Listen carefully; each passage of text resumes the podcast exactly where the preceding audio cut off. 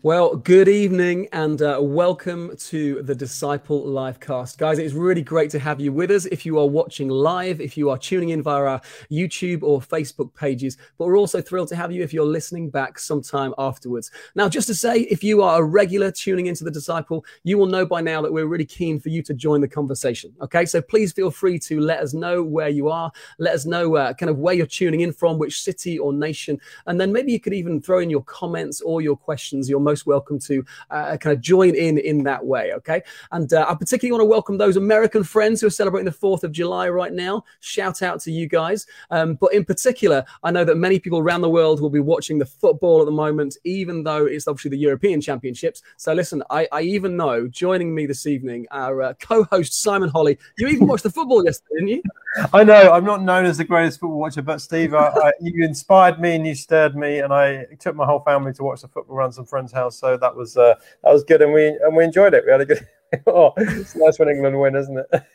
it's always everyone's in a good mood but obviously we recognize that there'll be people from lots of different nations who are going to be tuning into this and so uh, you know I, have come to terms with the fact that jesus wasn't english uh, but at the same time you know celebrating the fact that we are doing very well if you are from a different nation, though, uh, great to have you with us. Do feel free to uh, to, to, let us know. And uh, tonight, Simon, we've got an incredible guest with us all the way from South Africa.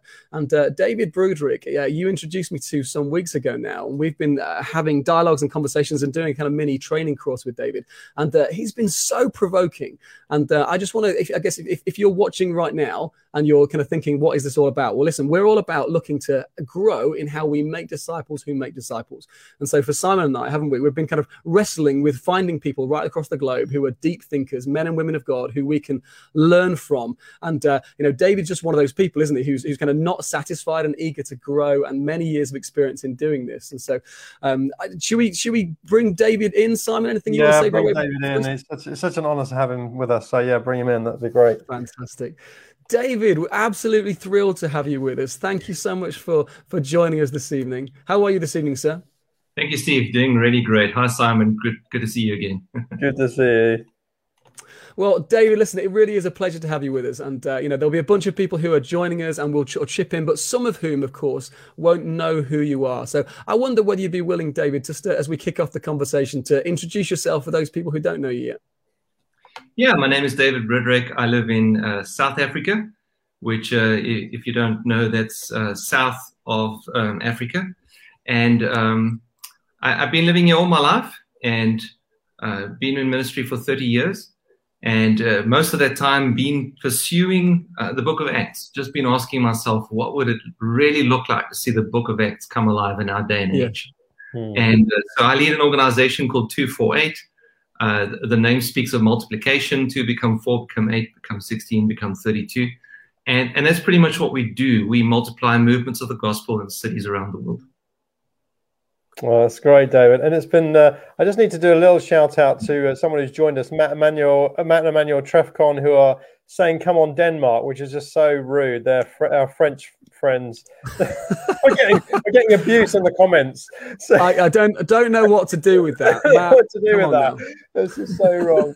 but David, it's just great to have you with us and to hear. Um, just you've taught us so much over the last few, few months since we've connected. But why don't you just um, kind of catch people up with uh, something of the, the, the, journey you've had in making disciples, perhaps some of the stories, some of the things that you've realized that haven't worked, and some of the things that you've realized that have worked. Just give us a little bit of a let people catch people up with your your journey so far. Yeah, so like I said, I've been in ministry for 30 years. I've been on the mission field, been in business, been in pastoral work.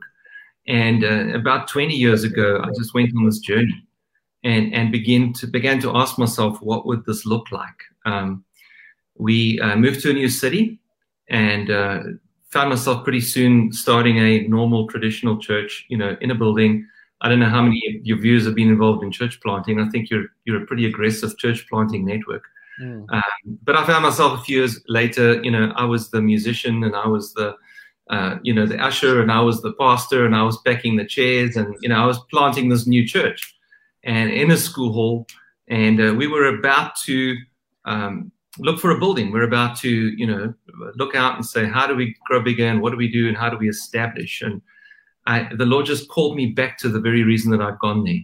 Mm. And uh, really, the one Sunday morning, I was standing and, and preaching, and uh, while I was talking, it, it was like in my mind, I went up into the sky, and, and I went higher and higher, and I looked down over my whole city. And uh, it, really, where I was living then, I've moved since then. I've moved about two months ago, but I was living in Midrand, and it was halfway between Johannesburg and Pretoria, and surrounding me were 10 million people. And uh, just while I'm preaching, but my mind is elsewhere, um, I asked myself a question I've never asked before. I asked, what would it actually take to impact the lives of 10 million people? Mm. And uh, until that point, I've been asking, how can I grow my church? And I and I in that moment I realized those are fundamentally two different questions. How do I grow my church and how do I reach my city are two different questions. And mm. I say to leaders today, if you focused, if your first focus is to grow your church, you'll never reach your city. But if your first focus is to reach your city, your church will grow. Mm. And so um, the next day I took leave, and uh, the Lord spoke to me in a very dramatic way while I was walking down one road. I just stopped and and the Lord called me back to obedience. He said, This is what I've called you to do. So I went back, uh, resigned from that church. We took a year, we exited out, and I went on this journey uh, to see what would it look like to see movements of the gospel uh, take place. And um, we stumbled forward for about three years until I met a, a guy called David Watson, who was uh, very, very uh, key and instrumental in my life. And for 10 years, David went into a mentoring relationship with me, really helped me and my teams to um, begin to build movements. And from there, it began to explode. And so we saw these explosive movements happen around Southern Africa. And uh, then I started to just travel. And uh, we, we saw the same kind of movement happen in Eurasia of, uh, I think, believe now is about 12,500 churches. And uh, then I began to ask myself, what would it take to reach the cities of the world? And what really impacted me was a graph on Wikipedia that showed global urbanization. Uh, the fact that uh, by the year 2050, 70% of the world will live in cities. Now, the European Commission has some other statistics, but what we know is that we're rapidly urbanizing. And, uh, you know, the European Commission statistics are even more aggressive. Mm-hmm. And so I looked at that and I said, that's, that's possibly in my lifetime. And, and in my lifetime, you know, 70% of the world will live in cities. So we were seeing these these multiplying movements all over the world, and I, I looked out and I said, "How many are happening in cities?" And uh, I couldn't find any. And so I said, "That's a crisis. That means that wherever the gospel's rapidly, rapidly multiplying, is outside of this, you know, seventy percent of where the world will be." And I said, "That that's a problem." And so I basically gave the rest of my life to say, "I'm going to, I'm going to, you know, be at solving this problem." And, and so I went on that journey about 12 years ago, and, and I've been on that journey ever since. And of course, you know, um, that includes Western nations. A lot of Western nations are uh, highly urbanized already. And uh, so we've been on this journey to really answer this question, which is a, a ridiculous question from, you know, a little guy in South Africa to ask, how do we reach the cities of the world? But that's what keeps me up at night. And um, the Lord's been doing some incredible things since then. Yeah, it's fantastic, David. And what, what would you say? Because um, I think that that question we've heard from a number of others, the the shift of change of what can I do to what's it going to take to reach my area, my region, my nation. Um, that question is quite a provoking shift, isn't it, in leader in a leader's mind? What would you want to just talk a little bit more about that question because it can feel a little bit overwhelming. What's it going to take? Well, I, I don't know. It's almost like it's easier to you know, I'm just going to do what I can do kind of thing. That feels easy and it can feel a little bit overwhelming to leaders. What would you say to someone who says, oh, I asked that question, David, but I feel overwhelmed by what's it going to take? Would you, how, how, would you speak into that? Well, I, I think, first of all, you, you, you got to come to terms with the fact that the God who sent us on mission is, is way more invested in completing that mission than we are. Mm-hmm. And so um, we, we, we come in behind him. It's, mm-hmm. not, it's not like it rests on our shoulders yeah. But he does want us to partner with him in that mission. Hmm. And and that means asking the bigger question, not just, you know, sitting in my little space and saying, I don't care about if the rest of the world or the rest of my city. I'm just going to look after my people. Because um, that God is after the whole city. That God is after the whole of mankind. That God is the same God that said, Adam, Adam, where are you? That uh, sent his son, whose son said, As the Father sent me, so I send you. Mm. and so he's ascending God. And uh, but but here's the thing: he's not just ascending God; he goes before us and he goes behind us. And so here's the big thing about about being overwhelmed with with that mission. We have to realize something that um, Henry Blackaby made a, a statement famous. He said, "God is already at work, and it's our job to join Him in His work." Uh, so that means we stop and we say, okay, if, if, God is after the city, then surely He's at work. Hmm. Uh, it's surely it's not all dependent on me. I mean, if it's dependent on me, me, David, we're really in trouble. so you know, it, it can't be dependent on me. What what is He doing? And that's what so few pastors ask themselves. Number one, how what does it take to reach the city? And number two, where is God at work in my city? Hmm what is he busy doing and how can I join him in that work? And when we begin to realize that, he takes us on this adventure. And, you know, completing that mission is way bigger than our own effort uh, or what we can do in our capacity.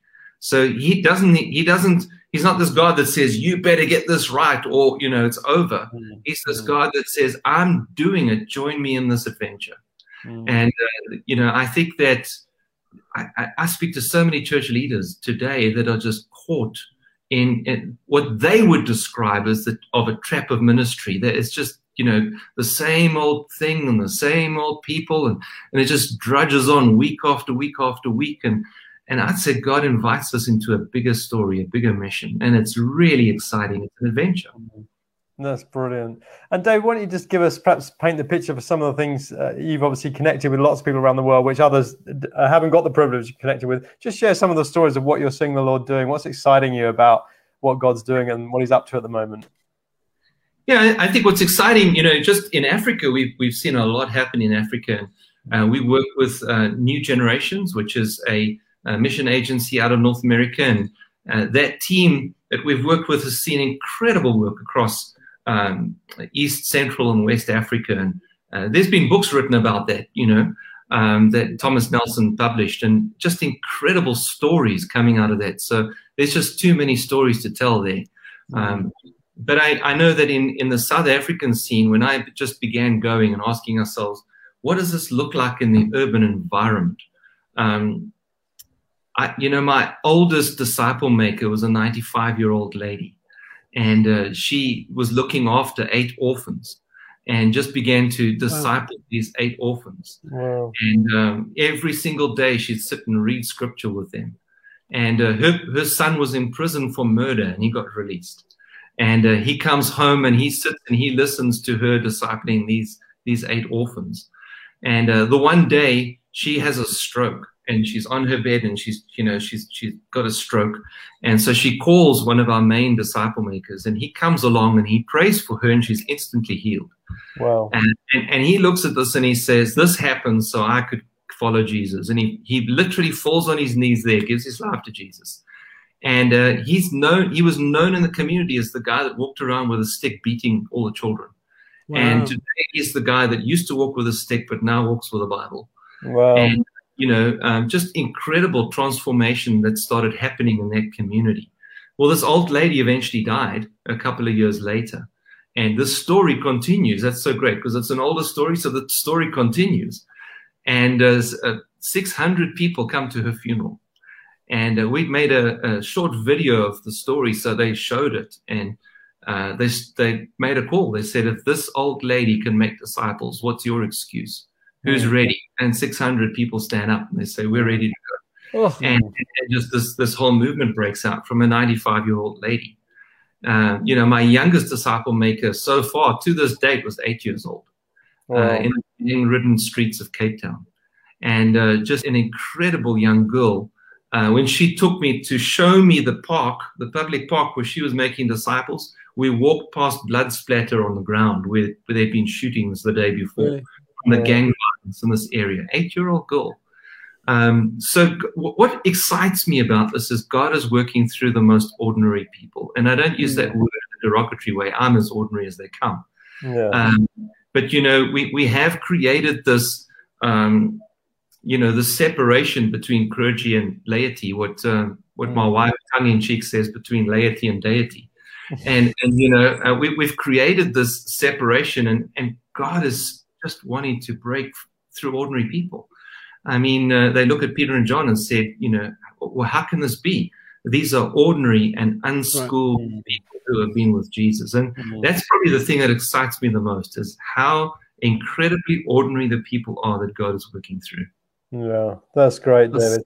Ian's um, uh, Ian Parker's raised a question which I think follows on with something you, you were saying, just kind of diving into that a little bit. As his question is around how do you find out what God's doing? How do you see what God's doing so that you can you can you can get involved with those things? Have you got some some help for people, David? I'm sure you have to help people work out how they how they work out what God's doing in their in their in their town or their city.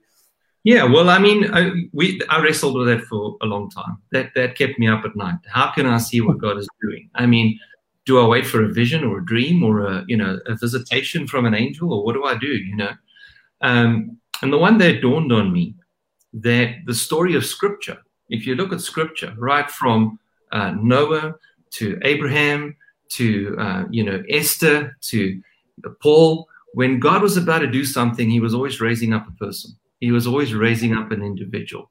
That's how you know God is at work in a community, in a house, in a village, in a part mm. of the city. Yeah, He's actually raising up people. And, and so when, when God wants to do something, he's raising up a person. And so uh, what we need to do is figure out how do we find that person. Uh, when we go to a house or, a, or an oikos, uh, which is a small group of people that are, you know, friends or family, um, the scripture calls that person a person of peace. The person who's open to us, who's open to the gospel, uh, who's open to spiritual conversations and is open to introducing their friends or family to spiritual conversations. Um, and so, at, at, every different sort of level and sector of society, there are these people. We personally give them different names and titles, but there are these people that God is raising up. And so, uh, we we go on a hunt for these people, it's like a treasure hunt. Can I mm. find this person that God is raising up? Because when I find them, um, that that's where I want to stay. You know, mm. our, problem often is we get obsessed with difficult people. We get obsessed with people that, that, that give us, you know, don't aren't open. They they're resistant, or groups of people they're resistant. You know, mm. and, and is very clear about what to do. He says, "Shake the dust off your feet, go to the next village." Mm. And so we train our church planters find out where God is at work. You know, maybe the, the, the, place where you shook the dust off your feet and walked away, maybe there's a time later when God is at work there. But go and find where God is at work. And when you find that house, Jesus says, stay there. Mm. Uh, stay in that house. And then he says something very interesting. This is Luke 10, by the way. He says something that is, is so profound because it's the very thing that we do. He says, do not go house to house, mm. but stay in that house. Why, why is that? Because the redemption of a, of a house or a village or a community is really around wrapped up in that person that God is raising up. God wants to work through that person. So look for the people that God is raising up. That's so good, David. There's an awful lot that's deeply profound in the midst of midst of that, David, as well. It's kind of one of those where I'm thinking need to re-listen to kind of slow down on uh, listen to some of that again. Mm. Um, David, what I love about what you're saying is that it seems incredibly releasing. You know, look, God's building his church. He's already on the move. We're to partner with him and you know, be asking, you know, where, where he is. I mean, even the very mm-hmm. fact that you're kind of releasing people to to not stick perhaps with some of the people they've been kind of holding on for, for a long time and, and frankly aren't the people of peace that we're looking for. But I mean, w- would you say, in your estimation, David, that you feel like we have a, a discipleship crisis here in kind of the Western church? And I'd be interested in, in, in your kind of take and why you've come to that conclusion as well. I came across an interesting survey by Christian Schwarz, and uh, uh, a little while back, I think he's putting it in his latest book, but he made, he made the mistake of posting it up online, and I came across the survey. And okay. uh, he did a survey of 20, 220 million people from 86 countries. Now, that, that's not a small survey. Mm. 220 million people from 86 countries is not a small survey. And, and they surveyed basically Christians, people that were in church over a period of time, and they asked themselves, um, if the longer people are in church, do they get more in love with Jesus or less in love with Jesus? That's the mm-hmm. essence of the survey. And it was shocking. Um, people that were 100% in love with Jesus 20 years uh, later were only about 30 or 40% in love with Jesus. And and, wow. and this was just, you know, this was just a, a technical survey. They looked at like how much time you spend in prayer. Is the, the Bible speaking into your life? Is it powerful? Do I have life transforming encounters with Jesus in different times in different areas of my life, different survey, you know, things like that.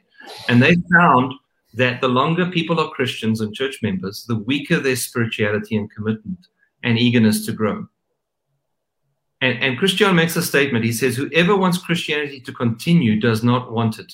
To continue as it is does not want it to continue. Hmm. Wow. And, and and that's a that's a that's a frightening statement. Now you you you kind of juxtapose that across um, you know George Barna, who's done similar surveys in North America, and, and one of their recent surveys said 59% of young people who grow up in Christian churches end up walking away. 59% of young people who grow up in Christian churches walk away. So, do I think there's a crisis? I, I think there is because, first of all, common sense. There's yeah. not a pastor that I speak to or a leader that I speak to today. And, and what's interesting is that it's, it's 10, 15 years ago in North America, they all thought they were still fine. Today, when I speak to leaders, they say we're in crisis. Just 10 years, I told them 10 years ago they were in crisis, but it wasn't that visible. Now it's visible. But it's not just North America, it's all over the world. Um, what, is, what has happened is a disciple making crisis. Uh, we have become enamored with Christianity as a stage presence versus a disciple making movement. And, and so we've got to get back to really discipling people and not just discipling people, but making disciples that make disciples that make disciples. Because just making one or two sterile disciples that will not complete the Great Commission. Mm. And so uh, I, I, think we do have a crisis. I think that the Lord is raising up uh, an answer to that. And what's interesting is that movement, that movement is coming from the fringes, and it always has. If you look at every revival, every movement of God in history, always it came from the fringes. It never comes from the center of power. It never comes from you know you know where the the, the main leaders are in the limelight. It always comes from the fringes, and it's coming out of Africa. It's coming out of Asia. It's coming out of these places, and it's moving in. And it's beginning right now in the last couple of years to move into the cities and into the Western nations, and it's really exciting. Mm.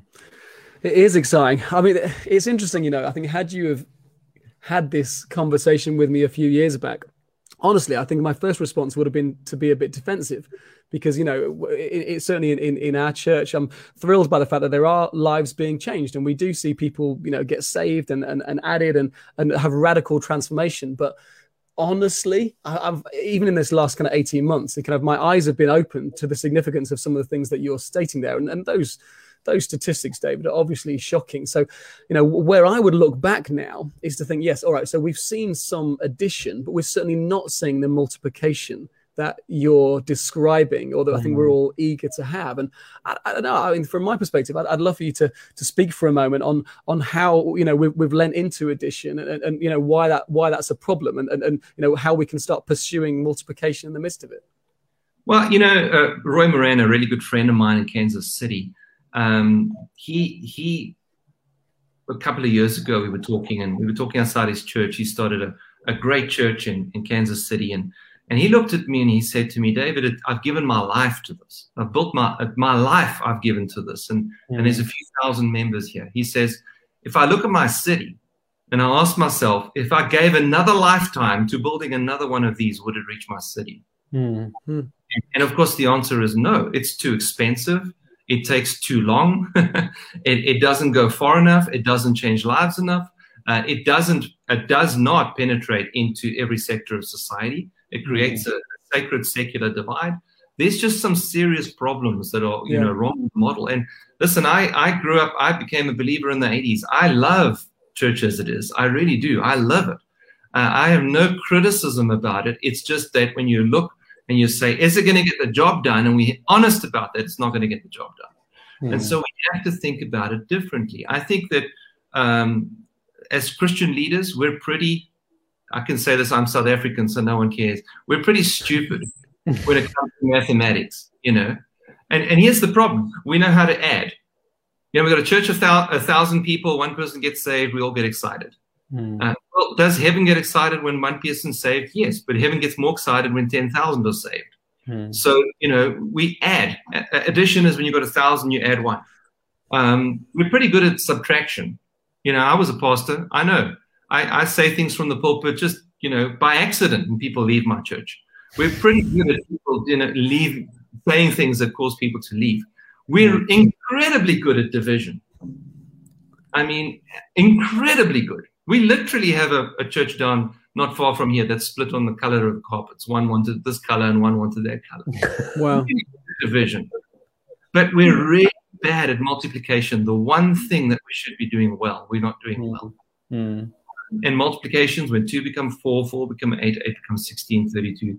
And, and mm. so, and, and intentionally so, not, not, you know, not by accident, but intentionally so.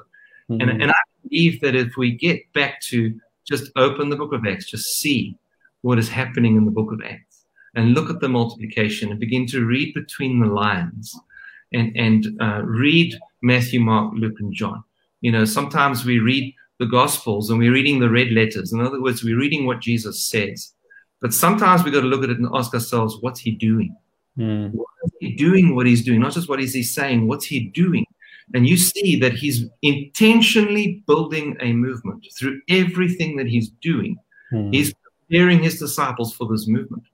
Um, and, and, when you begin to read that and begin to do that, I believe we can see that again today. Hmm. Yeah, I think that's what's exciting about what you're saying, David. Is and I think we've seen that, Stephen. We, we've seen the addition growth and, and been pretty good at it, actually, compared to others. You know, but when you compare yourself to Acts, then you realize, ah, and even the disciples you are making, are they actually multiplying to make others? And I think very often yeah. they're not. And that's not their fault, actually. That's our that's the that's our fault. That's not that's not their issue. That's our issue because we're not raising them. They're they're coming in. They're getting saved all that they're doing what you're telling them to do. so very often it's the reality is we're just not telling them to do the right things that will enable them to multiply.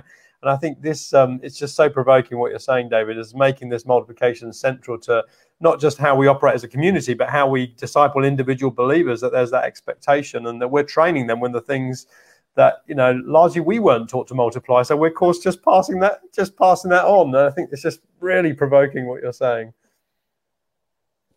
Yeah, I remember, you know, when my kids were young, and I was I was leading a church, and and I came home from you know preaching a great sermon. I thought I'd done a good job, pat myself on the back, and I got I got convicted to to disciple my kids, and I sat down and I preached a sermon at them, and and of course you know what happens when you do that, you know, it, not very good reception, mm. and I'm going, what what's what's going wrong, and it, and it hit me, it hit me that everyone in my congregation has no idea how to disciple because the only thing I've taught them is how to preach a sermon, a, a one sided monologue. Mm. That's the only thing that I taught them. And then I look at, at, at, Jesus, and he so seldom has these monologues. He answers questions with questions, he answers questions with stories. He, he has this dialogue, this constant debate, this discussion with people. He knows how to disciple, and I had no clue, mm. not a clue. I had to go on this journey of figuring out how do I actually disciple somebody. Uh, you know, um, in kind of traditional Jewish thinking, um, teaching has a totally different meaning to what it means in the West today. Mm. It, today, uh, in the West, we think we've taught uh, when we've said something. Mm. So teaching means saying something. You know, I can get up in front of some, you know, a group of people. I can speak and I can sit down and I've, if I've said something, I've te- I've taught. I've been a teacher. Uh, but that's not that's not really what it meant in traditional Hebrew understanding. In traditional Hebrew understanding, uh, the the teacher has taught when the student has applied. Hmm. And so, whether you said something or didn't say something is absolutely irrelevant. I've only taught you when you've actually done something, when you've actually applied mm. what I've said, and you've come back. So, so are we are we discipling in that way? I don't think we are. Yeah. I think we're getting up and we're saying something, and then we're getting down, and the next week we're getting up and saying something, and we're sitting down, and the next week we're saying something. And and uh, a couple of years ago, my father, um, who is a, a, believer, and our wonderful uh, parents that are believers, but my father uh, on a Wednesday called up almost everybody from the church that he belongs to, small church, community church, called them up and he said to them, Can you recall the topic of this last Sunday's sermon? Well, virtually nobody could. They couldn't remember the topic, Simon. The topic. Never mind the content. They couldn't remember the topic. And, and, and you're going, there's got to be something very ineffective with the mm. monologue way that we've, we've, that's the primary thing we've relied on for mm. people to actually grow in their faith is monologue. And it's been proven to be the most ineffective way of teaching. Mm. And, and, so something has to change. Something radically has to change uh, because ordinary people can't do it. Hmm. You know, we go to seminary for you know years and years and years, and then we learn how to teach and you know three point sermons and illustrations, and everything's perfectly placed. And so you you know spend all week preparing for it, and then you deliver it. Then you spend all week preparing for it, and you deliver it, and everybody's hmm. You know excited about your sermon. But nobody can reproduce that. Nobody can do that. Well, if hmm. nobody can do it, how are we ever going to see a movement where God is working through ordinary people? We'll, we'll see it. Mm. And it's the problem. We're modeling the wrong thing. People will hmm. not do what we say, people will do what we do. Mm. So we have to ask ourselves, how do we begin to model something different? Uh, and that's a deeply challenging thing because I've, you know, for many years was in pastoral ministry and started asking me myself these difficult questions. Mm. How, how, do I model something different? Um, how do I model something that ordinary people can do? How do I model a disciple making method that is not based on knowledge, or, or listening to someone, but application because and obedience. Jesus says, you know, go into the world and to obey everything I've commanded you. If you love me, you will obey all my commandments. So how do I teach people grace-based obedience? Mm-hmm. Not knowledge, not the accumulation of knowledge, not memorizing the scripture. That's good, but it's not the end. The end is application, obedience. How do I teach people that? Uh. And hmm. that's a whole journey that we have to go on. And mm-hmm. and it it, it's not the journey that I was on when I was trained in seminary and when I was pastoring churches. It was not the journey I was on. It's not what I was prepared for. Mm. Uh, I had to go back to you know kindergarten and start learning all over again. How do you make disciples that make disciples that make disciples? Mm. That's really good, David. And uh, just digging into a little bit into that because I think that the if I if I were you know the, the the pushback from some people would say, well, Paul ta- Paul taught people, you know, he preached until Eutychus fell asleep and fell out the window. so, what what would you say to that? There clearly was a role for teaching in the New Testament. There's a it even says some are teachers. How do you balance that with what you're saying? How do you kind of combine the two? I think the point you're probably making is it's it's not either or, it's both and. But just just talk to that talk to that a, a little bit, and also talk about those who would say yeah, but David, obedience based can so easily become legalism. You know, uh, you know, if we focus on the obedience without, we've got to know. You know, you mentioned grace based obedience. Just talk about those kind of su- subjects as well. I think that'd be helpful for people. Well, it's interesting in scripture. You know that that passage. We you, you go get a Strong's concordance or type it into Google. Anyone can do it. Hmm. That, that passage where Paul taught them all night. Go and look at the word taught. Go and look at the Greek word of the word taught, and it'll tell you everything. You know what the Greek word is? Dialegomai Mm. Any idea what English word we got from dialegomai? yeah. Well, Paul dialogued with them all night. They didn't yeah. get bored from his monologue. They got okay. tired because he'd been they'd been dialoguing so long. Yeah. Uh, and, and so there was it, it, was a dialogue he was having. That was the style of New Testament teaching all along, right through. Yeah. And you just have to read Matthew, Mark, Luke, John to to see that. That was what it was. It was this backwards and forwards discussion the whole time. Mm. And so, um, you know, let's get to the second question. Ask me one question at a time, otherwise I get confused. Oh, yeah, sorry. so the second question was, was around the obedience space. Surely that's just going to lead us to a legalism. You know, we've seen that happen in the church before where it just became so legalistic. If we focus just on obedience, aren't you afraid of that? that side of uh, things coming into the church again? Well, yeah, there's an interesting theological perspective there. So, uh, mm. what we often do is uh, we contrast uh, obedience with grace. We, we, say that the Old Testament was about obedience, New Testament about grace. Mm. That's not true.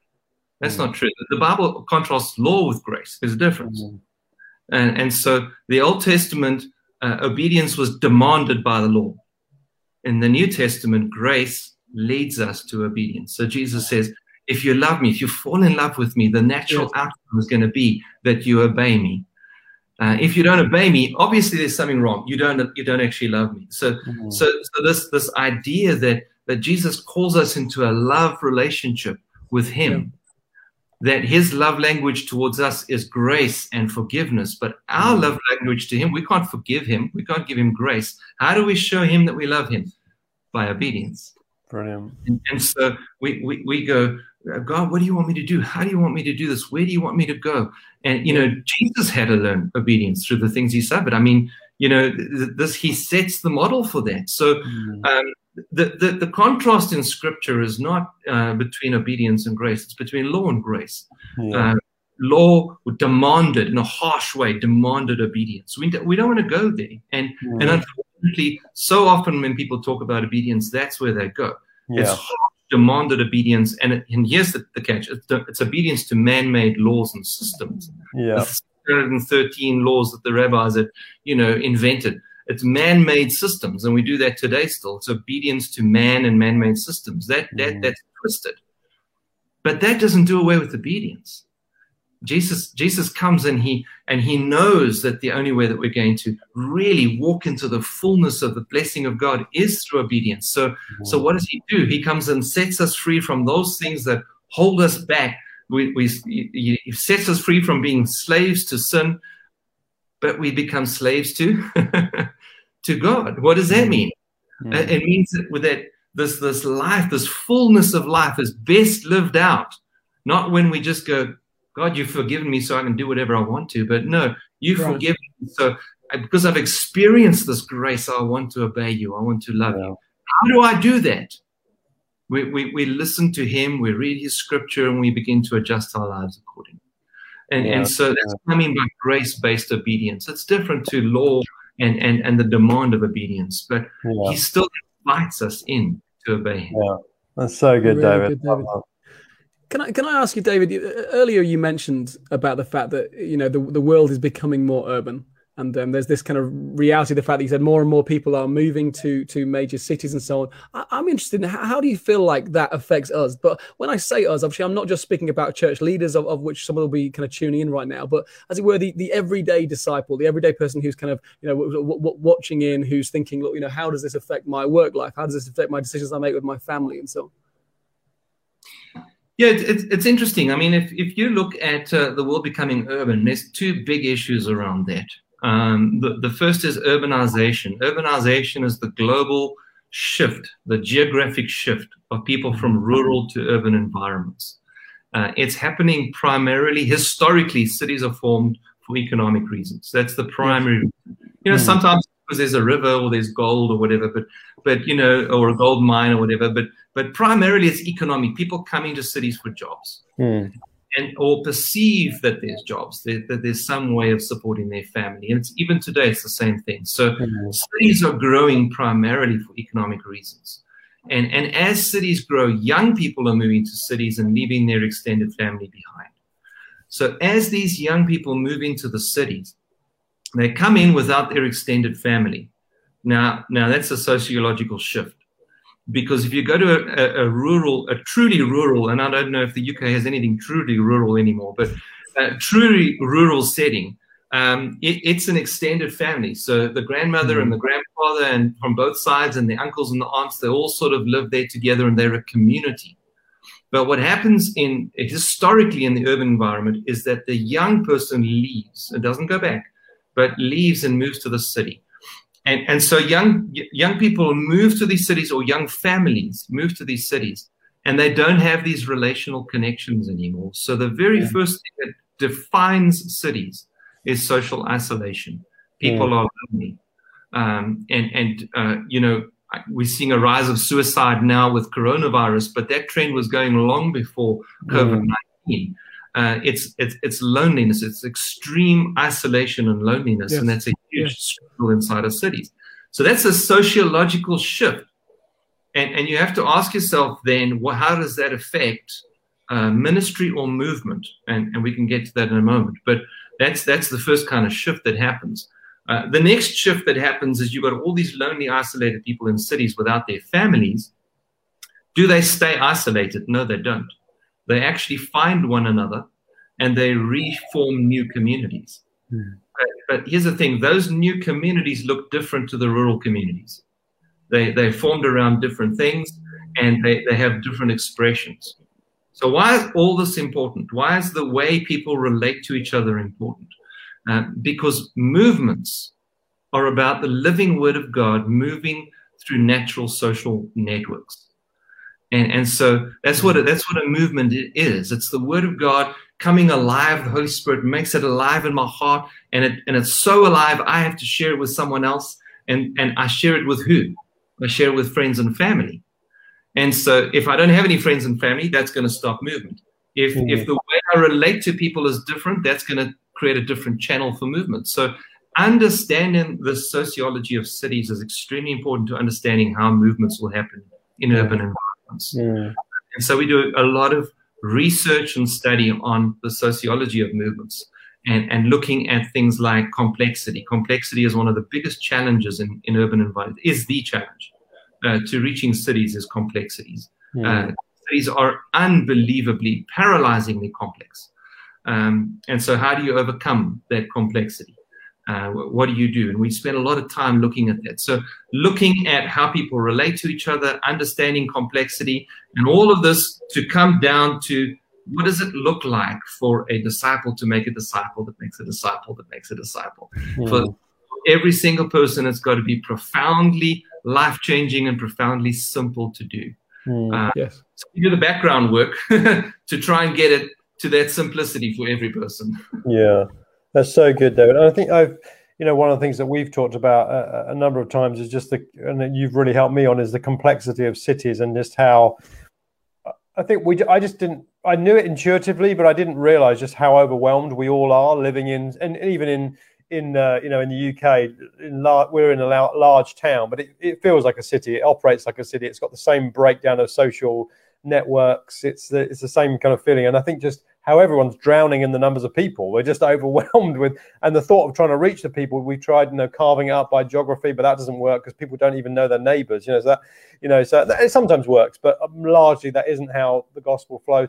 I've heard you use this term affinity. Why don't you just unpack for people what that means and how that can help break down some of the complexity and help us understand how the gospel is going to move in in the new context that we find ourselves in yeah so you know if we if we want to become effective at movements uh, and, and, we become students of movements we ask ourselves how does the gospel move naturally and uh, use a, a, negative term for a positive thing virally um, in, inside of these networks? Now we've got to understand these these networks what do, what do they look like?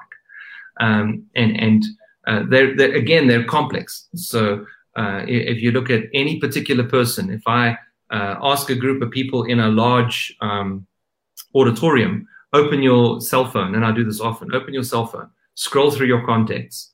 How many of those contacts know one another? Hmm. Uh, it's very interesting. There's there's there's quite a lot of you know networks that run out from us. So I have a, a group of people that are my friends that that never speak to my colleagues at work, that never speak to my family. So mm. I, I actually exist in several communities at a time, several, quite a few. Um, and, and, then I choose some of those. So some of those are because of the way where I work, or because of my neighbors, or because of my family. But I choose some of them. And in the city, I choose them often around common interest, need, or cause. So I, I like the same things. So we like to cycle, we like uh, CrossFit, uh, we like the same food, whatever it is, and so we we form a community uh, around that. Some of these go online, some of these go offline. Around common interest, common need, we have the same problem. So in South Africa, there's a high crime rate, so people form communities to fight crime. Or a common cause, you know, save the whales or um, be woke, whatever it is these days but there's, there's this common cause, your political cause or whatever it is. People form these communities for these different reasons. Um, so if we begin to look at those and we say what what what is common in all of these, um, we've just formed this. We've termed this common uh, word affinity. Uh, which is basically any way that people associate together and form some kind of group or community. So here's the thing if you want to be a student of movement, if you want to be a practitioner of movement, one of the first things you've got to do is begin to get away from individual evangelism. You know, it's just about winning the one. We've got to realize that the one is connected.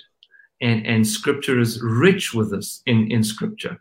It wasn't just the woman at the well, it was a whole village. It mm-hmm. wasn't the demoniac, it was 10 cities.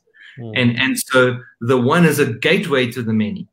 And and so what is the many? If I've if I've got the one, what is the many behind that one that I can also see reached? And we've got to begin to think about that because the gospel moves through these networks. What we historically did was we went to a group of people, we found the one, and then we said, Come to my church. We disconnect them from the community completely. We put them in our church for five years, then put them through an evangelism course. By that time, we've taught them to act funny, to speak funny. They, they pronounce God funny. And now we say, go back and win your friends and family who now want nothing to do with you because you've disassociated with them for five years. And you've actually become weird. And, and now and now you've you've picked up a whole different Christian culture that is so alien from this group of people. Now go back and win them. That's why we've been we we failed. And so um, in movements we don't do that. We say uh, when you win the one, it's not about pulling them out of their affinity. It's about working through them to reach their affinity. Hmm. Um, well, how can we do that? Because that's what the, that's what the living word does. Hmm. It comes alive in a person's heart so that it can move into that network that they're associated with, that affinity that they're associated with. Hmm.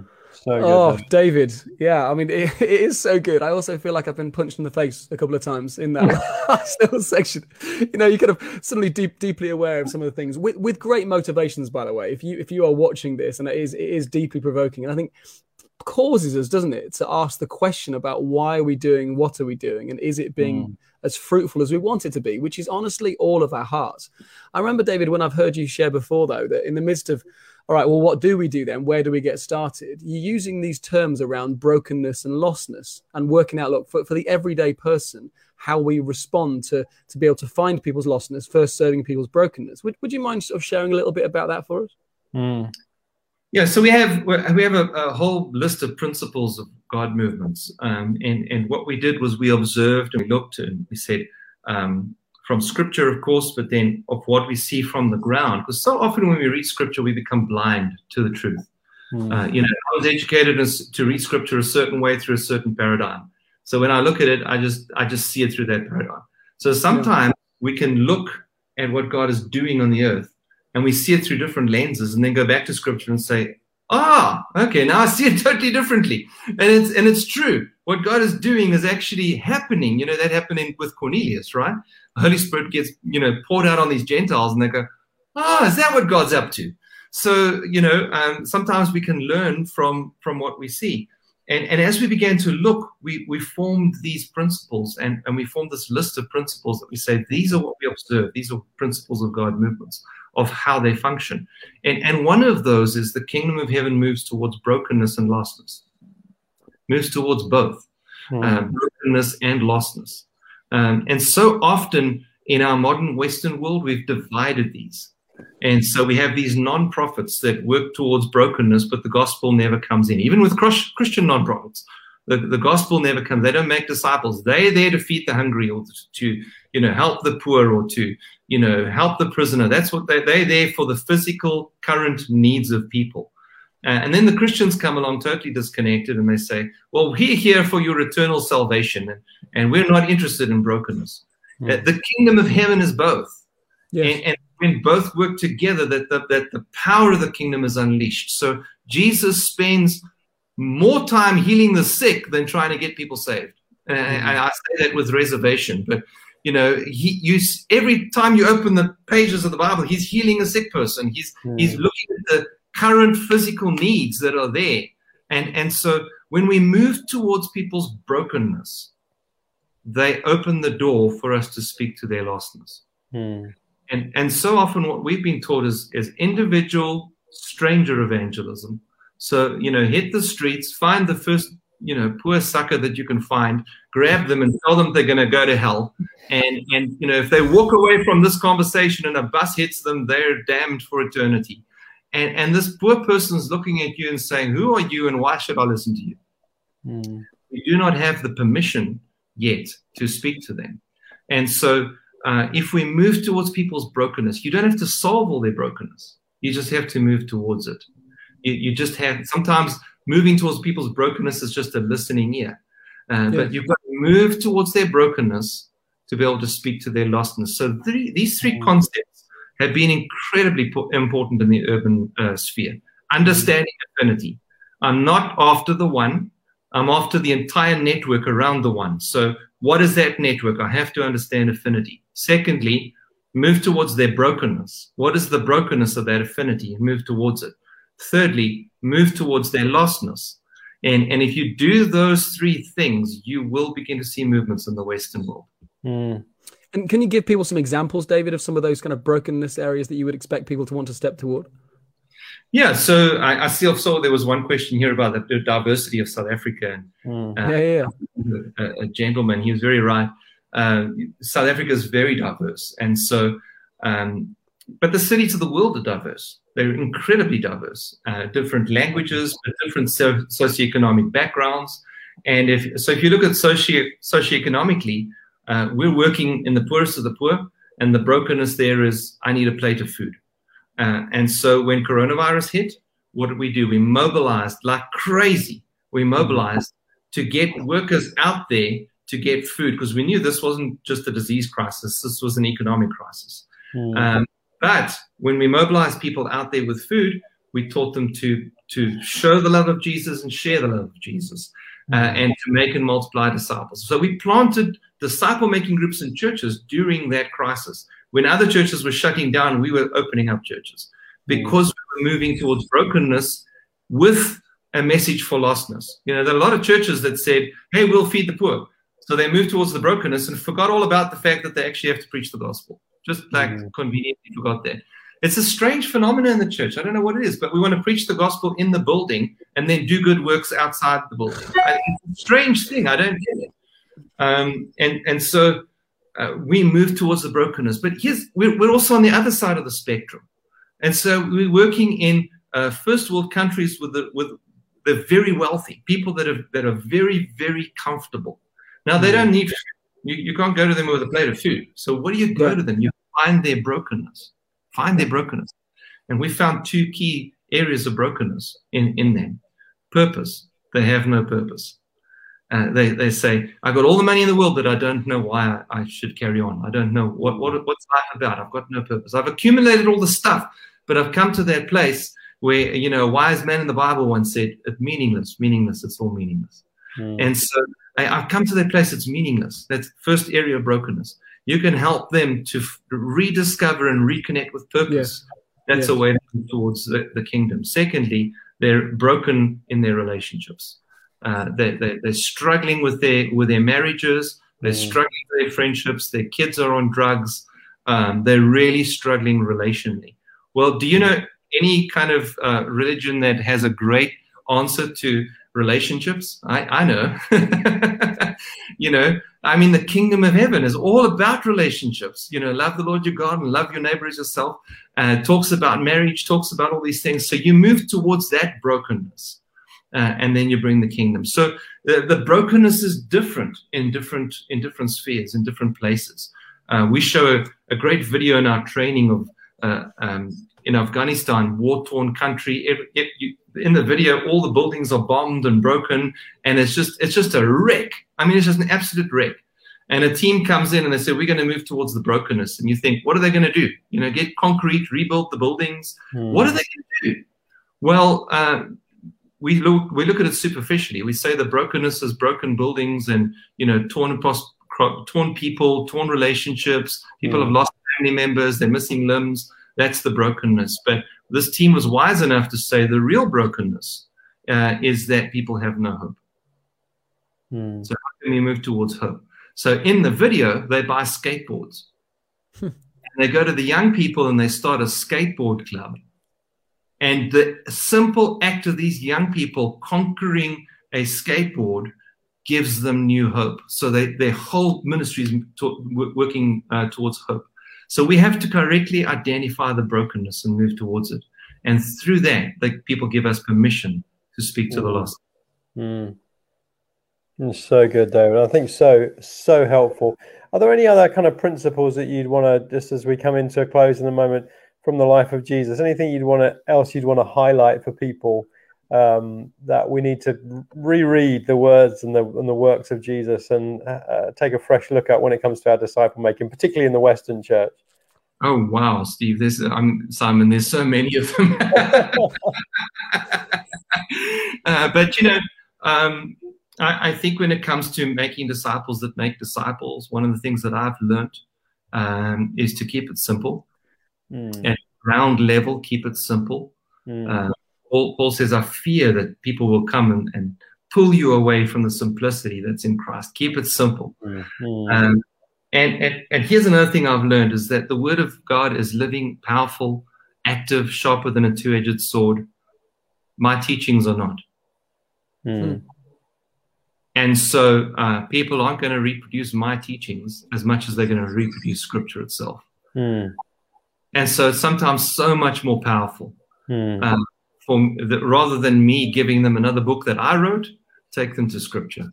Mm.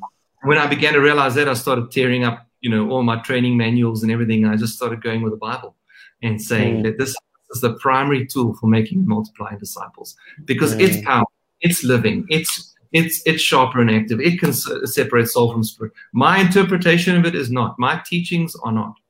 Um, mm. And sometimes we spend so much time trying to prepare the perfect sermon or the perfect teaching or the perfect presentation, and and and we all that effort uh, and I'm not saying any of those things are wrong. I'm just drawing a contrast here. So I'm not I'm not knocking those things, but I think so often we forget that the power of disciple making is in not connecting people to me, David, but mm. connecting to, to him, connecting yeah. people yes. to his word. And that is the most powerful way to make and multiply disciples. Yeah, that's really, really that's, good, David. That's really provoking. I, I found, you know, I found just to just to comment, Stephen, and over to you. But I think um, even in my preaching, I've started to read this passage twice or get someone else to read it.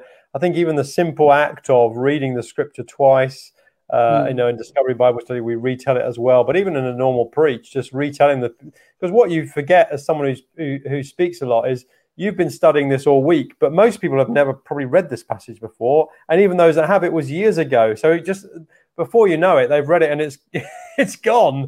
And actually, even the simple act of rereading it, you know, reflecting on it, telling it, expanding it, just the passage itself, letting the letting the word of God. I think since I've been speaking to you, just seeing in the Gospels how it says it's the word of God that multiplied. It's the word of God that multiplied. Yeah. And I've never seen it like that before. You always think, oh, it was the church that multiplied, and even the disciples that multiplied. But it doesn't. It does say that, but it actually says the word of God itself multiplied.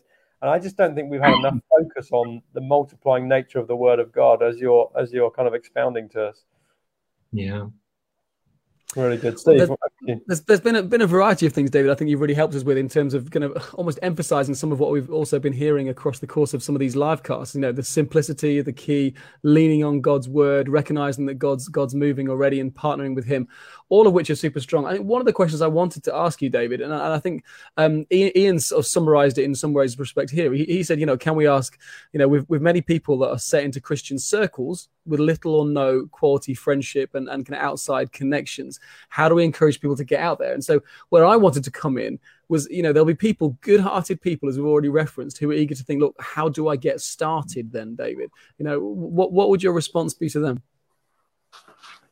figure out where god is sending you you know in, in luke chapter 10 god sends them mm. and, and, here's the thing he sends them to every town and village where he's about to go he doesn't send them first to houses but to towns so the yeah. group, big group of people, we call it an affinity. Who's the group of people that God is sending you to?